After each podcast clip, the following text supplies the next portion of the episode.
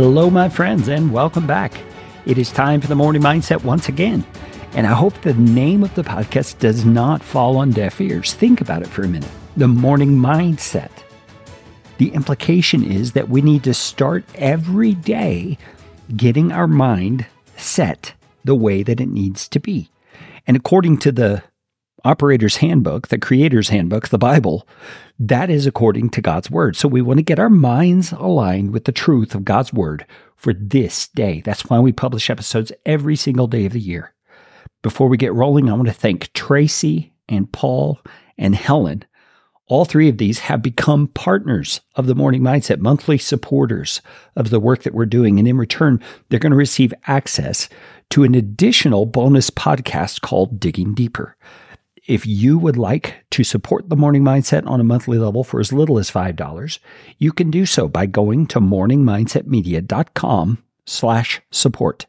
Okay, today we're going to be looking at the Gospel of John, chapter 19, verses 31 through 37. Before we dig in, let's pray together and ask the Lord to be our guide and our teacher. Holy Spirit, we know that you have been assigned by the Father through the Son to be our teacher. You told your disciples the Spirit would guide us into all truth, Jesus. And so we're depending on the Holy Spirit today to guide us, to teach us the truth. In Jesus' name we pray. Amen. Okay, friends, the context in which we're stepping in is John chapter 19, where Jesus has just been crucified. He just died in our last episode. And so today we're looking at verses 31 through 37. And it says, since it was the day of preparation, and so that the bodies would not remain on the cross on the Sabbath, for that Sabbath was a high day, the Jews asked Pilate that their legs might be broken and that they might be taken away. Now let's pause and make sure we understand everything here. This day of preparation is the day of preparation for the Sabbath. The Jews couldn't work on the Sabbath, so they would do everything to get their meals prepared and all of that ahead of time. But this was an especially special Sabbath, if you want to say it that way, because it was also the celebration of the Passover, which was a memorial sort of a celebration, remembering what God did in delivering the people of Israel out of Egypt. Now, they are in the midst of preparing, and these Jewish officials don't want anything to have to be done on the Sabbath itself. So they're asking Pilate to speed up this execution by breaking the legs of those who are hanging on the cross. Now, why does that speed up the execution? Well, because they can no longer push themselves up to get a breath of air. And so the weight of their own bodies would suffocate them. And so, verse 32 the soldiers came and broke the legs of the first and of the other who had been crucified with him. But when they came to Jesus and saw that he was already dead, they did not break his legs.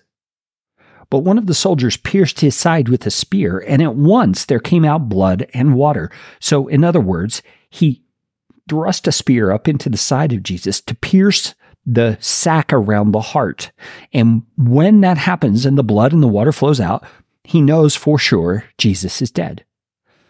And it says, He who saw it has borne witness. So this is John talking about himself. He who saw it has borne witness. His testimony is true, and he knows that he's telling the truth, that you also may believe.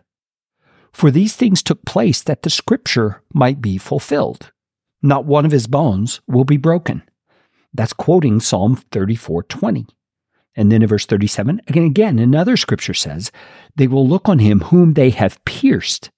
That is Zechariah chapter 12, verse 10, that's being quoted. And these are both messianic prophecies. And friends, these kinds of messianic prophecies give us proof that Jesus was the Savior.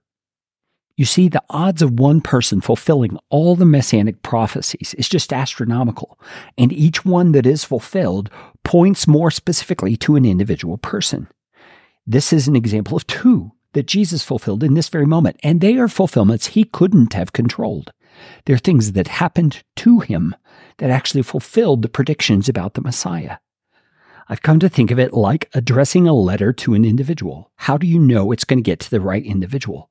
Well, you start out generally by addressing it to the country, then the state, then the city, then the specific zip code, and then the exact street address. Every one of those narrows it in until it gets to the right person.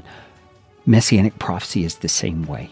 Every prophecy points to the one who fulfilled those prophecies. And friends, Jesus fulfilled every single one of the hundreds of messianic prophecies. Jesus, we are thankful to know with certainty that you are the Savior. You fulfilled all the prophecies, the ones within and outside of your control. So thank you for being our sacrificial Savior, the one who served us by giving your life for us. Enable us to place our faith in you to a greater and greater degree. In Jesus' name.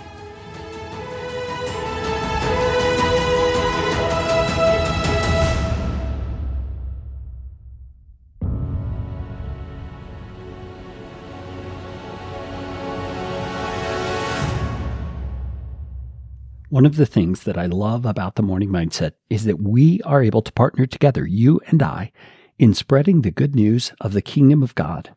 If you would like to learn how you can become a financial and prayer partner for the morning mindset, go to morningmindsetmedia.com slash support.